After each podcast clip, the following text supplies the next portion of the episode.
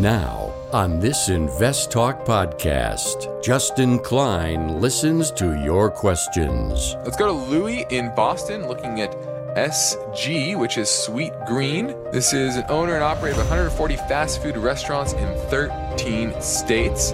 Do you own it or looking to buy it? I believe it IPOs tomorrow and uh, very interested. I like the uh, company a lot. And provides unbiased answers. IPOs are there for the vast majority of them to extract capital, extract money from the novice individual investor. Invest Talk.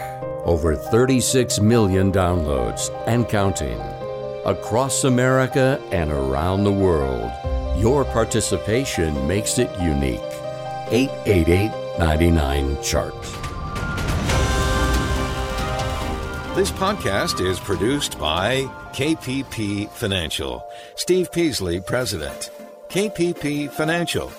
Independent thinking, shared success. And now today's podcast. Good afternoon, fellow investors, and welcome to Invest Talk. This is our Wednesday, November 17th, 2021 edition of Invest Talk. And I know you're probably looking at the calendar, and yes, tomorrow is one week from Thanksgiving. And we're rapidly moving into the holiday season. And what that means for markets uh, is probably low volume, uh, probably not a whole lot going on. Uh, but it is something that you need to need to think about as you go into the, the end of the year. Uh, there's tax loss selling, uh, obviously shifts in uh, fiscal and, and, monetary policy, and all of this is in context to your goals and your financial future, and that's what you're trying to build. So I'm here to help you take that next step. That's my goal on this show is to operate with my mission statement, which is independent thinking and shared success, to give you the advice, give you the perspective, to make consistently good decisions with your money. Not just the investment side, but the saving side, the spending side as well. And so when I'm talking about all of those things on this show, I'm here to present it all without bias. I'm just here to give you the facts as I see them and using my 20 plus years of investment experience. So I'm Justin Klein. Of course, I encourage you to contact me with your finance and investment questions. And when you do that, you get to shape the show to your liking. So I encourage you to reach out right now during our live stream program from 4 to 5 Pacific time.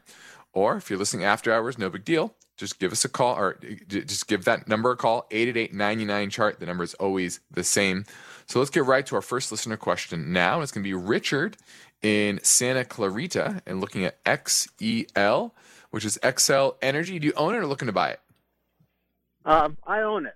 I owned it before uh, a few uh, couple years ago and then sold it uh, made made some profit, but I'm looking at it again. And by the way, I want to just mention um, I do a daily walk, listen to your podcast, you know, every day, uh, usually on the podcast because I do it at night, and really appreciate the show. Uh, I've learned so much from you. Well, I appreciate that. Thanks for uh, being an avid listener. And uh, you're looking at Xcel Energy. It is a utility uh, mainly mm-hmm. electric and natural gas, 3.7 million electric uh, customers and 2.1 million natural gas customers, mainly in areas, uh, it's actually pretty spread out across the country Minnesota, North Dakota, South Dakota, Wisconsin, Michigan, Colorado. Uh, have some in Texas, New Mexico. So, kind of the central uh, United States. Decent yield, 2.9% or so, $35 billion market cap. Uh, you know, the issue for uh, the issue here is that uh, it's it's growing, um, but it's not a fast grower by any means. It does continue to increase its earnings year after year. That's a good thing, um, but it's it's super slow in the mid to high single digits. And right now, you're trading at about 22 times earnings. Uh, enterprise value to EBIT is about 12 times. And historically, if you go way back, it tends to trade closer to eight times. So, on a multiple perspective, it is still uh, a bit overvalued. Uh, the chart looks, you know, it's been it's been consolidating sideways, and that's what you should expect from most utilities this year, because mm-hmm. uh, you have interest rates going up, you have an accelerating uh, economy where, the economy underlying economy is is relatively strong, uh, and that is an environment where utilities tend to underperform. And that's probably what you're worried about, right? Is saying, well, the uh, rest of the market's doing this, but this is kind of not doing that great, right? Mm-hmm. Well, I'm looking at, at, you know, at least in the long term, I also saw that it is connected natural gas uh, holding company when, you know, I know natural gas in the United States could be a real plus, you know, demand for that. So that was another aspect of this. Yeah, I mean that's that's that's good, uh, but once again, uh, with utilities, their profits are regulated. So it's not like they can extract uh, a huge returns out of it. There's no uh, there's no operating leverage here. Whereas if it's a natural gas company, those addition that additional higher price uh, almost always goes to the bottom line directly. Whereas this is, yes, you're earning a, a percentage of a higher dollar amount, but it's still the same percentage. The return on equity is, is pretty much uh, locked in. And so this is not this, this, is not going to capture much of the upside of uh, natural gas prices or use, et cetera. Um, so I wouldn't think of it as a natural gas play. It's utility play. It is uh, it is an income play. Uh, it is uh, relatively expensive compared to its history and, and other utilities. Um, and right now, utilities are just not a great place to be. So, um, I, I, if you think there's other opportunities that you are finding, I would go for them because I don't think this is a, a great long term play at these prices and in this environment. Thanks for the call. Now, my focus point today is based on the story behind this headline: Why GE and Johnson & Johnson may not be the only iconic companies about to break up. Across all market sectors, iconic companies, uh, multinational companies are under pressure from activists to split up or are making decisions to look within their own operations and slim down.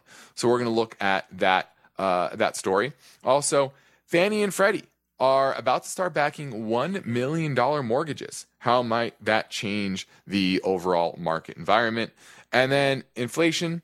Uh, could that mean value stocks time to shine? This is part of what we're going to discuss tomorrow on our webinar, but I want to dig into that a little bit today. And then China. Market risks that you're seeing recently are something you should not be shocked about. Uh, this is uh, par for the course for uh, foreign exposure, especially in emerging markets. And so, if you were blindsided by that, you probably shouldn't have been. You weren't paying enough attention. So, we're going to go over what that might mean for uh, o- the overall uh, foreign markets and especially emerging markets. So that's uh, what I want to talk about, but ultimately I want to talk about what's on your mind. 888 chart 888 4278 is how you get through and ask your question on today's show. Now, the S&P down 12 points, modest down day there. Really, where the downside in the market was uh, the Russell, down 28 points, a little bit over 1%. And it, it, was, it was a weak day. It wasn't a it wasn't a bad day. Uh, it was just overall a weak day in the markets. Uh, you should not be shocked by that at all. Uh, the 10 year that was down a bit, down three basis points. As uh, it was a bit of a risk off market. The VIX was up 74 0.74 uh, uh, points. So having a bit of a bounce and starting to make a higher low. Could that mean a bit more volatility going into the year end? Possibly. Probably not a whole lot. So uh, that was the market so far uh, today. But we're here. We're heading into a quick break. And if you have finance and investment questions, we want to give unbiased answers. And you'll find that right here on this podcast on Invest Talk. So give me a call now at 888 99 chart.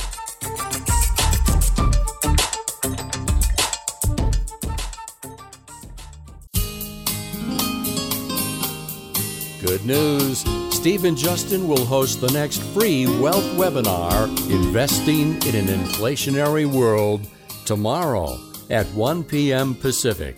With inflation impacting all areas of the global economy, how should investors adjust their strategy to take advantage of emerging opportunities? Get the answer to that question and others and prepare for the coming changes. Register now for free at investtalk.com. My name is Cannon from Atlanta, Georgia. I have a relative that's in the uh, trucking industry. He's a truck driver by trade, and he let me know about his company that over the next year is planning on purchasing another 100 trucks in their fleet, and that got me kind of interested. Did some research, and that led me to P Car. Just wondering what you think about this as a potential play for um, maybe when stuff opens up, you're able to get more of the shipping out on the streets, on the roads, and truck companies loading up their fleet. What do you think? Thank you. Bye. All right, this is PACCAR, and this is actually a name that is on our watch list. We have not fired on it, but I, I do like this uh, company. It is it basically makes light, medium, and heavy duty commercial trucks. It's also getting into uh, the electric truck market as well. So there's plenty uh, to like uh, about the underlying economy in relation to this uh, this company as uh, the, the, supply chains uh, remain stressed and volumes of things moving around the economy remain robust and because prices for shipping uh, are high, it means that the truckers are earning more money and they have more pricing power. And well, that means they have uh, they have more money to go buy trucks. And like you said, your your friend's company uh, is buying a bunch of trucks. So uh, with higher margins means you can upgrade your equipment and that's what they sell. Uh, the the major, most important piece of equipment in the trucking industry, which is the truck, and so uh, that's why we like it. Um, we, like I said, we haven't fired on it. It just recently started to improve technically. It was poor from uh, the beginning part of the year until uh, early October, and it's had a bit of a turnaround here. Now trading right around the 200-day moving average, turned neutral. We haven't really. It hasn't given us a, a bullish sign yet, uh, but we like the underlying fundamentals. Nice one and a half percent dividend yield and its profitability is consistently strong. You're talking about return on equity uh, at 16% currently, uh, but historically, pre pandemic, it was closer to 25%. And that is very, very robust. So we like the cash flow, we like the return on equity. Uh, they have minimal debt on their balance sheet, trading at 11 times enterprise value to EBITDA which uh, is relatively uh, uh, about average uh, historically, but you know, in a market where a lot of things are very overvalued, something that is uh, trading at its historic average is relatively undervalued. So we like PACCAR, and I would give it a thumbs up. Let's go to Isaac in Minnesota, looking at Exxon Mobil. Hey, Justin. thanks for taking my call. Sure. Um, I actually currently own Exxon Mobil. I've owned it for a while, and my question is actually about uh, selling, um, uh, about selling on it. Uh, I'm a dividend investor, so I bought it for the dividend. Mm-hmm. However, I've let it grow into a, a, pretty large position in my portfolio greedily, and mm-hmm. now I am looking to trim that down to a, a reasonable position. My question is: Is there a benefit as a dividend investor to uh, sell your tax lots off of the highest cost cost method? or should I just leave it as default on my account where it's first in, first out? Well, that is that's definitely a tax uh, question uh, based on how much taxes you want to pay. Now, if you are planning to hold a large percentage of it still for a long period of time because of the dividend, uh, then you want to limit your your taxes on anything you do sell. And so, probably instead of first in, first out, which is the standard for uh, most brokerage accounts, meaning if you sell it today, it'll sell your first lot first. That's first in, first out. Uh, but you might want to change it, and you can probably just go into the settings, depending on your broker, uh, and change it to last in, first out, LIFO, uh, and that would sell the most recent shares first, which maybe have the highest cost basis, and therefore your total uh, profit uh, might be lower. Your, your, your realized gains will be lower. Now, you also have to consider long term versus short term because uh, maybe you bought the the recent shares uh, at a higher uh, or within the past year. Is that the case? Um, I've been adding to it uh, mm-hmm. throughout all of like 2020. My, my first position is in December of 2018, but I really hit it hard through 2020. So mm-hmm. my first cost basis is sitting at like 60, you know, high 60s, but the majority of my cost basis is in the high high 30s, mid 40s. Yeah. Um, this may be something you want to call your broker and plan out which lots you want to sell. Uh, make and I would try to make sure you're getting long term capital gains versus uh, short term. Remember, anything within a year is going to be short term, anything past a year is going to be long term. So you're going to have to look at those lots and see what your average price is when you purchase those, etc. And you should be able to work with your broker on uh, making sure that specific lots are sold versus others. But I would do that. I would try to plan that out if you're trying to trim your position. And I like that you're thinking about trimming your position overall um, because you never know with company, even like Exxon, uh, there can be uh, major issues. And so it's too much of your portfolio now, and trimming it is a good idea. But doing that tax efficiently is also a great idea as well. So I like where your head's at. Now you're listening to Invest Talk. I'm Justin Klein, and for investors, the need to remain vigilant never ends. So you will have portfolio questions, and I am here ready to help you in any way possible. So we're taking your calls live at 888 99 chart.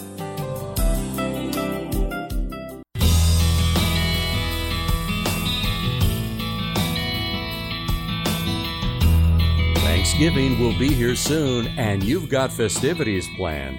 But you can't forget about your goal to achieve financial freedom. Steve Peasley and Justin Klein are here, and they welcome your questions now. Invest Talk, 888 99 Chart. Let's go to Will in San Diego looking at EPD, which is Enterprise Product Partners. The you own it or looking to buy it? I own it, and it hasn't done hardly anything for me. I've owned it for a while, so I'm wondering if it's time to get rid of it. Well, what do you mean hasn't done anything for you? Are you just uh, it just hasn't it's gone sideways, not going up with the overall natural gas market? Is what what what are you? Yeah, it's gone sideways. Okay. Yeah, it's yeah, well, that's because uh, earnings are relatively sideways. 2019, they made two dollars and eighteen cents. This year, it's supposed to make two dollars and twenty cents, and also another two dollars and twenty cents next year. So uh, it looks like they are not benefiting from these higher natural gas volumes uh, and prices. And so that's really the issue here. And, and they are, are pretty big $40 billion market cap, and they are a master limited partnership. Uh, and they process and transport natural gas, natural gas liquids, crude oil, refined products, and petrochemicals through most of the 48 states. And you would think that because they are dominant in the natural gas market, that they would be doing very well, but it's not translating, and that's really the issue here. And you know, we own uh, a natural gas uh, transporter as well. It's doing much, much better. And it's not a massive partnership, which means it's not taxed at an ordinary income tax rate like uh, the dividends from this would be. So I, I kind of agree. I think the, the main issue uh, here is the level of debt. It has about $30 billion in debt on its balance sheet. That's, that's a big, big problem. And it's still, you know, it is relatively cheap compared to its history, but that's probably because it's just not growing and its earnings aren't growing. So I'm concerned that it isn't rebounding, its earnings aren't rebounding to higher levels than pre pandemic. I mean, the ones that, that we own for clients are uh, 10 to 15% higher in earnings this year and then another 13% higher next year in earnings expe- expected. So uh, I agree. I would probably move on and find one of the non master limited partnerships that is in this space as well. Uh, your dividend yield won't look as good. You won't get the e- the 8% dividend yield uh, that you're getting now, but you'll get growth and you'll get a qualified dividend that is taxed at uh, the long term uh, capital gains rate as opposed to your ordinary income tax rate. So I agree, Will. I'd move on. Now, my focus point today is based on the story behind this headline: why GE and Johnson Johnson may not be the only iconic companies about to break up. And uh, this has made headlines recently with GE and Johnson and Johnson splitting up. GE is breaking up into three companies. Johnson and Johnson, two, its healthcare business and its drug development business are splitting. So th- th- it makes a lot of sense. Uh, and the days of the conglomerate are I don't want to say numbered, uh, but it has to be a conglomerate in the sense that there are a lot of synergies. And typically, when you have these large large companies and they have certain part that is kind of your old stodgy uh, business, like a Johnson & Johnson healthcare, where they're selling band aids and uh, and powder, you know, foot powder and and just kind of basic stuff Tylenol. Um, that's a different business than those trying to cure cancer and cure disease and you know from a, from a biotech perspective. And those companies oftentimes are more exciting. And when you're an investor you kind of want a pure play where you're either investing in something that's slow consistent safe or you want something that's exciting in this environment those exciting businesses are getting valued very highly so it makes a lot of sense for those small businesses within the large conglomerate to spin off and get noticed by investors for the story. Even if the business dynamics are not as strong and stable as the general parent company. And so activists are putting pressure on companies to either slim down their business or split the riskier business from the conservative business. And if you look at the statistics, the divided entities oftentimes have much higher values put together than as one particular entity. Because it's hard for the whole to receive its full valuation because, like I said, most investors want a pure play. Now, spin off activity within the past decade has been very high in the in the U.S. Six hundred fifty four billion dollars in new companies, and like I said, the more there's more data pouring in each and every year about how spin-offs perform, and there are various reasons for that. One is allocation of capital less bureaucracy to uh, make changes, to uh, spend R&D money, uh, just really streamlining the operations so that things can get done a lot faster. And then there's aligning CEOs or management with shareholders. Whereas if you're uh, part of a conglomerate and you're a, a, a, subsidiary and you're running that subsidiary, you're if you have equity in the large conglomerate, well, what the other uh, pieces of the business do are going to greatly affect what you do. And so you're less inclined to really push for shareholder value and, and, do things that are accretive to shareholders because it's not nearly as important as if it's a spun off standalone business. And that's another reason why these spin offs tend to do well. So don't be shocked to continue to see these. And in fact, a lot of these spin offs are great investments. Now, the next Invest Talk story behind this question How is Ethereum different from Bitcoin? I will take you through the twists and turns of that story tomorrow, but for now, I'm Justin Klein ready to take your questions live at 888 99 Chart. eBay Motors is here for the ride. Remember when you first saw the potential? And then through some elbow grease, fresh installs, and a whole lot of love, you transformed 100,000 miles and a body full of rust into a drive that's all your own. Look to your left, look to your right. It is official. No one's got a ride like this. There's nothing else that sounds like, feels like, or looks like the set of wheels in your garage. With over 122 million parts, you can make sure your number one ride or die stays running smoothly, so there's no limit to how far you can take it. Brake kits, turbochargers, engines, exhaust kits, roof racks, LED headlights, bumpers Whatever your baby needs, eBay Motors has it. And with eBay Guaranteed Fit, it's guaranteed to fit your ride the first time, every time, or your money back. Plus, at these prices, well, you're burning rubber, not cash. Keep your ride or die alive at ebaymotors.com. Eligible items only, exclusions apply. Let's say you've been thinking about learning a new language. Okay why? I mean, how would it come in handy? And where would you want to use it? Could it be that you have an upcoming international trip? Or maybe you want to connect with family members or friends from a different culture? I think you should know about Rosetta Stone. With millions of users, it's been the world's most trusted language learning program for 30 years. Rosetta Stone is available on your desktop or as an app with Audio Companion and the ability to download lessons offline. Rosetta Stone truly immerses you in the language you want to learn. It has a built in, patented speech recognition engine called TruAccent. So as you practice speaking, you'll get feedback on how well you pronounce words. With Rosetta Stone, you pick up a language naturally, first with words, then phrases, then sentences. It's an intuitive process designed for long term retention. You really learn to speak, listen, and think in your new language. Rosetta Stone is an amazing value, so your special skill set is within easy reach. You know you want to do this, so don't put off learning that language. There's no better time than right now to get started. For a very limited time, InvestTalk listeners can get Rosetta Stone's lifetime membership for 50% off. Visit rosettastone.com slash today.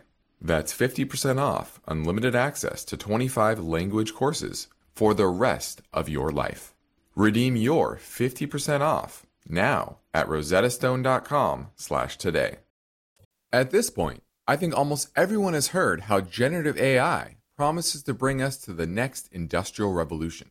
AI is already shaping society with an impact on daily life that echoes the transformative significance of electricity or the internet. As we take steps to embrace the potential of generative AI, we need to remain vigilant with regard to its exploitability. This is where HackerOne comes in. HackerOne's AI Red Team addresses the novel challenges of AI safety and security for businesses that are launching new AI deployments. The HackerOne approach involves targeted offensive testing by harnessing the collective skills of ethical hackers who are proficient in AI and prompt hacking. In short, AI red teaming is the practice of stress testing AI models and deployments to make sure they can't be tricked into providing information beyond their intended use, and that security flaws can't be exploited to access confidential data or systems. HackerOne seamlessly integrates with your existing tools to enhance communication and collaboration across development, security, and IT teams. So, Stay ahead of the game in the battle against cyber threats with HackerOne's attack resistance platform. Learn more at hackerone.com. That's H A C K E R O N E.com, hackerone.com. Without the ones like you, who work tirelessly to keep things running, everything would suddenly stop. Hospitals, factories, schools, and power plants, they all depend on you. No matter the weather, emergency, or time of day, you're the ones who get it done. At Grainger, we're here for you with professional grade industrial supplies. Count on real time product availability and fast delivery. Call clickgrainger.com or just stop by. Grainger for the ones who get it done.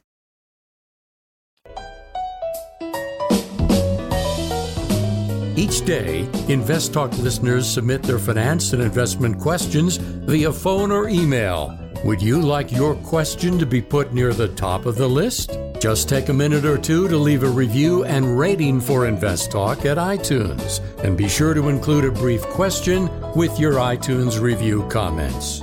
And of course, your calls are always welcome 24 7. Don't forget to call Invest Talk 888 99 Chart. Uh, hi, this question is for uh, Steve or Justin, um, calling from Washington State. Uh, I just wanted to know your thoughts on LegalZoom, ticker symbol LZ, I believe.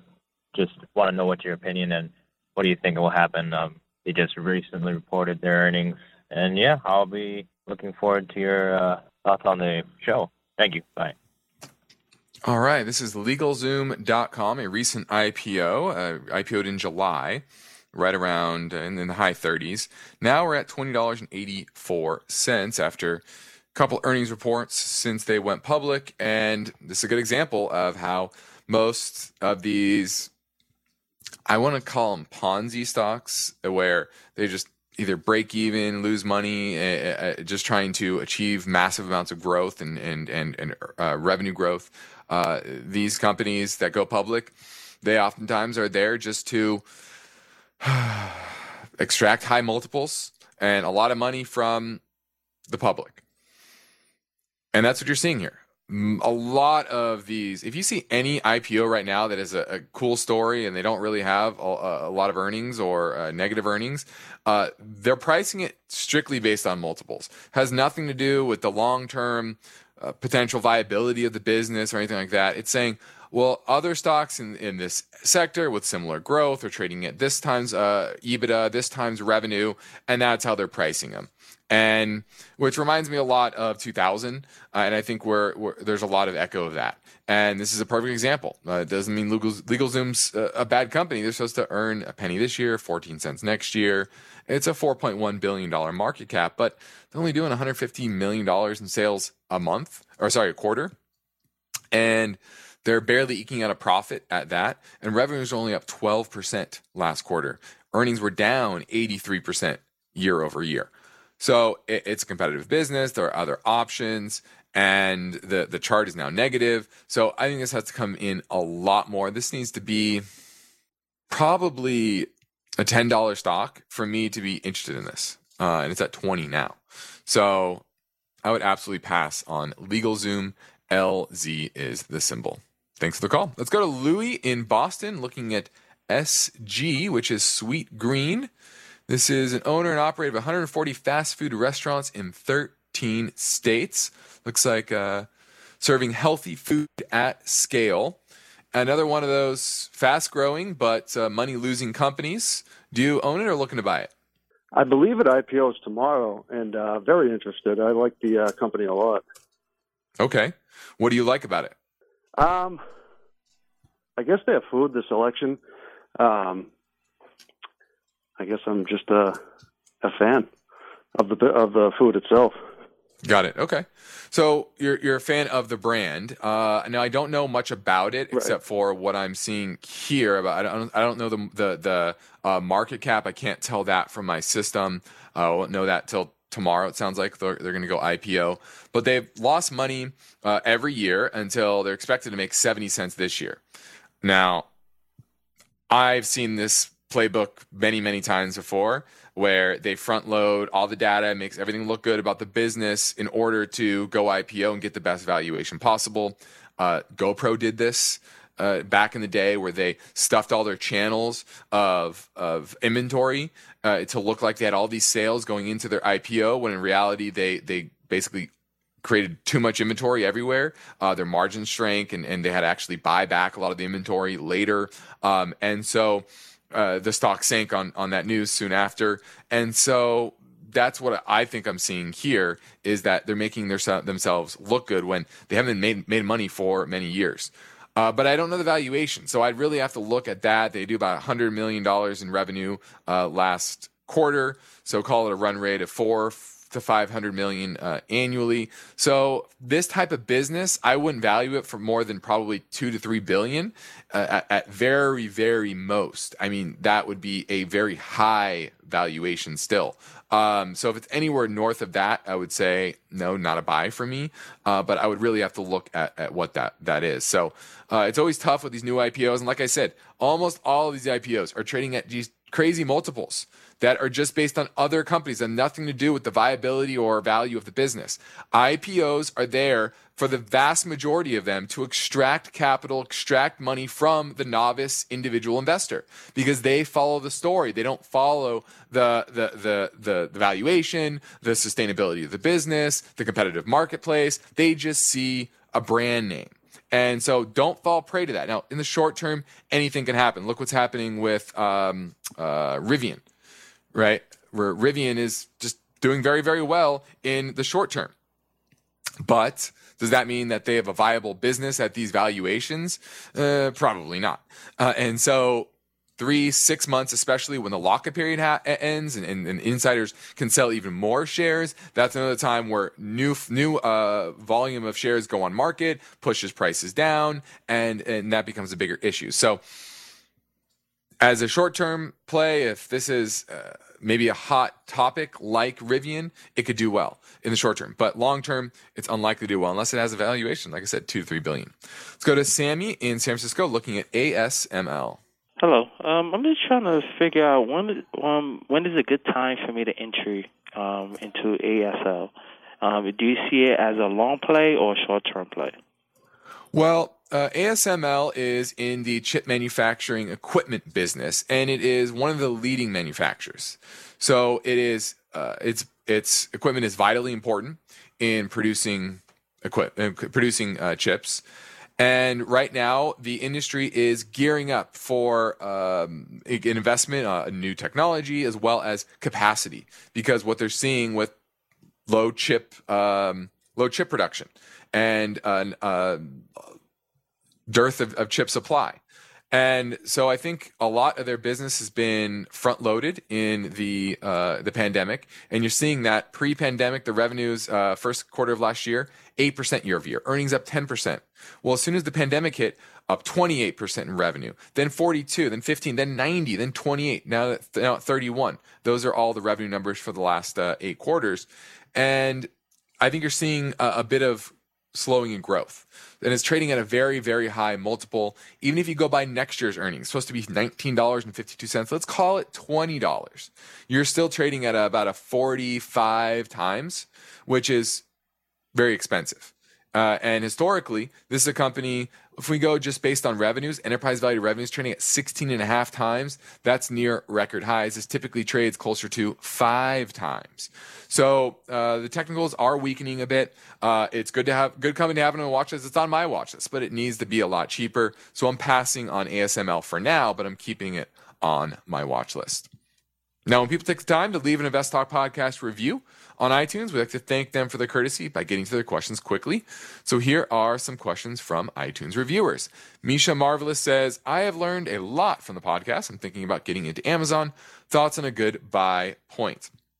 Well, I don't think anybody has to.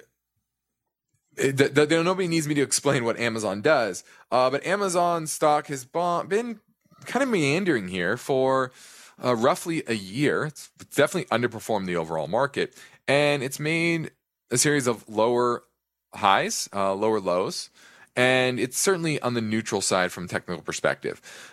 With any of the big tech companies, you have to consider the regulatory issues around data privacy, around business practices, where uh, things like Amazon, where they, they steal their, their customers' uh, data and make the products theirs themselves and, and sell products that are that are others are, are making a lot of money on, uh, and what that practice might uh, look like in the eyes of regulators, and continues to get more scrutiny. And I think that's uh, that's an issue. Uh, growth is certainly slowing as the pandemic boost is is waning as well, and that's uh, that's something to consider. So I, I just don't like it right here. Uh, it would need to be much much lower, and I would need a I would need some more clarity on the regulatory front because it's very easy to see Amazon being broken up. And uh, well, I talked about conglomerates before, and the fact that uh, many times when you break them up, that it, it unlocks a, a, lot of value. I think the opposite would be the case for a lot of these big tech companies because of the data that they share. The ability to share data across different platforms from sales to their, their video service to uh, their uh, all their other you know services that they offer, and that they can cross promote uh, and create a, a, network effect, an ecosystem that brings a lot of value to the consumer, um, but keeps them in the ecosystem. So if it's broken up, it's a, a lot harder for them to create that that sticky ecosystem uh, th- that Amazon has. And so uh, it would need to be closer to uh, 2,000, and right now it's at 3,500. That's where I would be interested in Amazon to take on the regulatory risk potential. So that's uh, that's what I'm looking at with Amazon. Now let's squeeze in another iTunes questions. Coda says two stocks I'm wondering about as far as entry point and overall outlook. Affirm, Affirm, and Rivian. Well, I just talked about Rivian. Uh, short term, it's getting momentum, although it was down pretty big today. Uh, I think it's almost guaranteed to be down six months from now. Uh, and so, uh, not a fan there. Uh, and Affirm, same thing. And this is uh, this this had uh, tough earnings, but then it had an announcement that it, it was having, I believe it was a one year exclusivity uh, with Amazon, uh, but it's losing money. It's a poor business. They they uh, basically buy now, pay later. Uh, and about 30% default rates. Uh, it's just not a good business. Yes, it's growing, but it's losing money. It's a, it's one of those Ponzi companies, and these companies uh, once you have liquidity dry up, they're going to be the first ones to go. And so both of these, I think, are actually a great short candidates. I would absolutely not own either. Now, as we draw closer to year end, I think it's worth time to, to take a minute to make you aware of some of the benefits of working with myself and Steve Peasley at our company, KPP Financial, in Irvine, California, where we practice parallel investing and we operate with the same philosophy, which is independent thinking and shared success. So, we're there to provide unbiased guidance, both on and off air, for our clients, and we invest right alongside our clients as well. And that brings that uh, added layer of confidence for our clients, which uh, all of our clients love. So I encourage you to take advantage of our free portfolio review assessment via telephone or GoToMeeting and send us a message through investtalk.com or call our KPP financial office at 800 557 5461. We'd love to help you in any way. Now, let's touch uh, a bit on some changes in the home loan market, and that is Fannie and Freddie backed mortgages. And the maximum size of these home mortgages are going up. Now, right now, the qualified uh, mortgage that Fannie and Freddie will uh, cover is $548,250 in most parts of the country. But there are about 100 counties out of more than 3,000 counties in the US that are designated as high cost markets. Places like here in California, Southern California, even Northern California, New York, uh, for example, where uh, the limit right now is 822,375. Well, by law, the loan limits are updated annually using a formula that factors in average housing price increases nationwide. And so the standard cap will be around $650,000 next year and around um, just under a million dollars in those high cost markets. And that's because nationwide, the median single family existing home price rose 16% in the third quarter of this year to $363,700. And that's a record going back to 1968, record in uh, percentage increase. Now, this is drawing some ire of a lot of housing experts who are worried that this was continuing to keep Fannie and Freddie as a much larger part of the housing market than it really should be, where they guarantee about half of the $11 trillion mortgage market. And over the last year, they had a 60% market, uh, uh, 60% of the market of all new mortgages were backed by Fannie and Freddie. So they cover half of the 11 trillion in existence today, and that's going up because they're covering 60%. That's in 2019, that was only 42%. And so the big question is are we continuing down this road where you see Treasury and government backstopping bigger and bigger mortgages and taking up more and more of the market? And that's really the issue. And uh, a lot of critics are saying, well, the FHFA, the Federal Housing uh, Authority, should be basically overruling the annual increase and so slowly basically stepping out of the market and not increasing that cap. But it looks like they are uh, uh, because there are a lot of other critics that say, well, if you don't, it's going to push a lot of new home buyers out of buying as well. So, two sides of the argument there, but interesting change nonetheless. Okay, so uh, that's what's happening in the housing market. Now we're taking a break and we're going to head to uh, a caller after the break, Dylan in Brooklyn. So hold on. This is Invest Talk. Give us a call at 888 99 chart.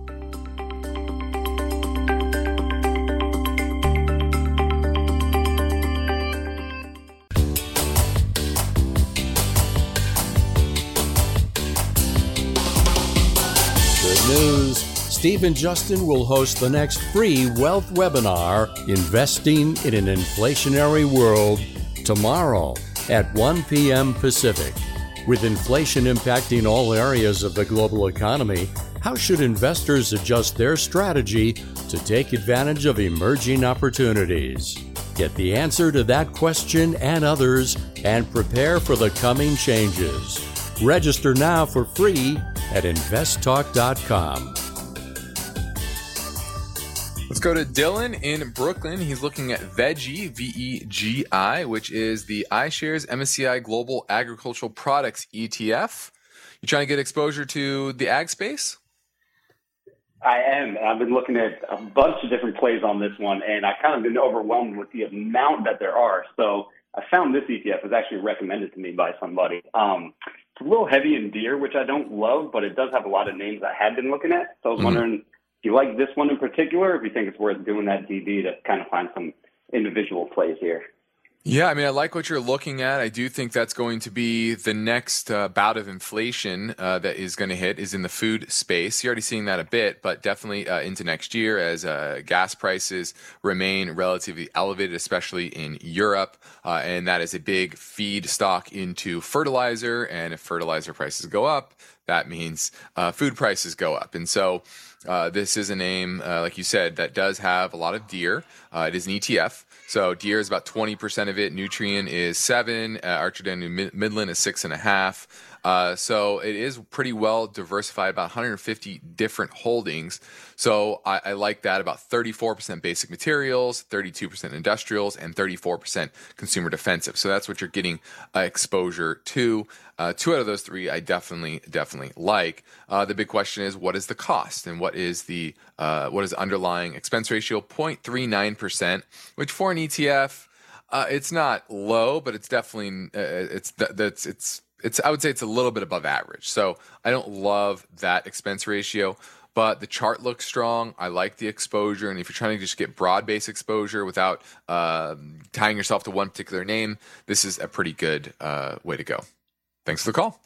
Now let's keep the momentum going and fit in one more caller question before we turn out the lights and close up today's podcast. This came in earlier on 888 chart.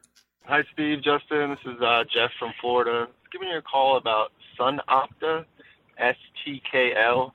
I've had this on my watch list for about a year and it's going lower, so I'm glad I haven't bought and just been watching it.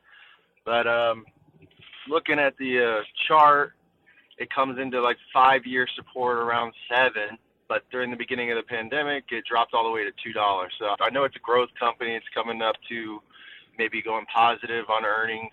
They have a new big facility that's going to help boost those earnings in the future. But what are your thoughts? Would you even buy this at six dollars, or would you want it more around like two to four dollars? Thank you.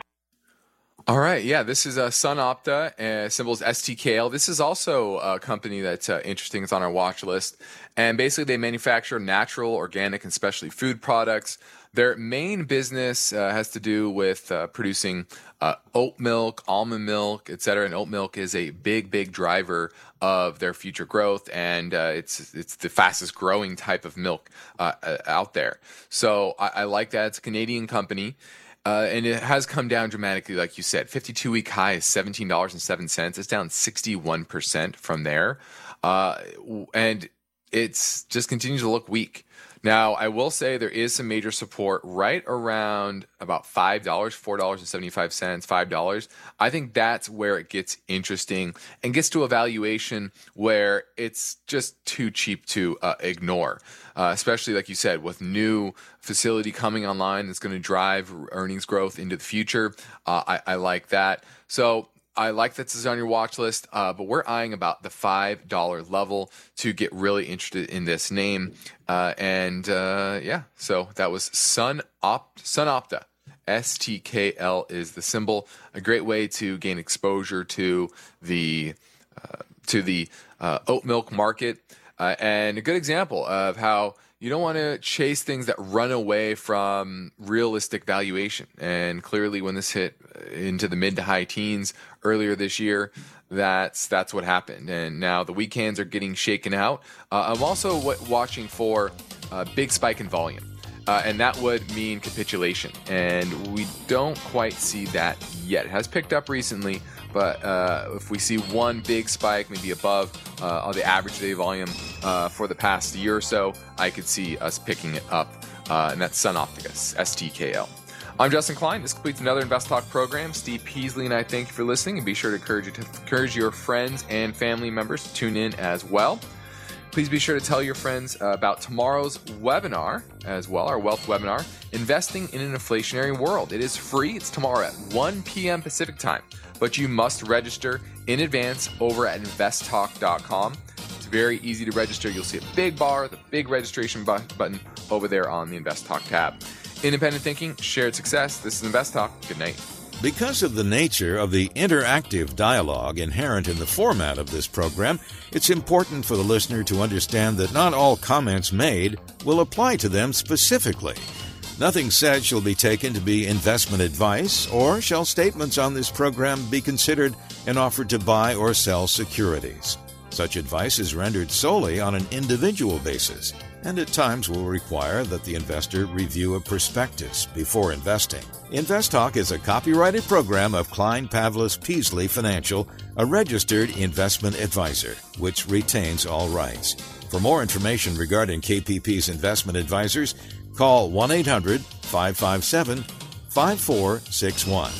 Steve Peasley is president and Justin Klein, chief executive officer of Klein Pavlis Peasley Financial. And they thank you for listening and welcome your comments or questions on our 24 hour listening line at 888 99 Chart.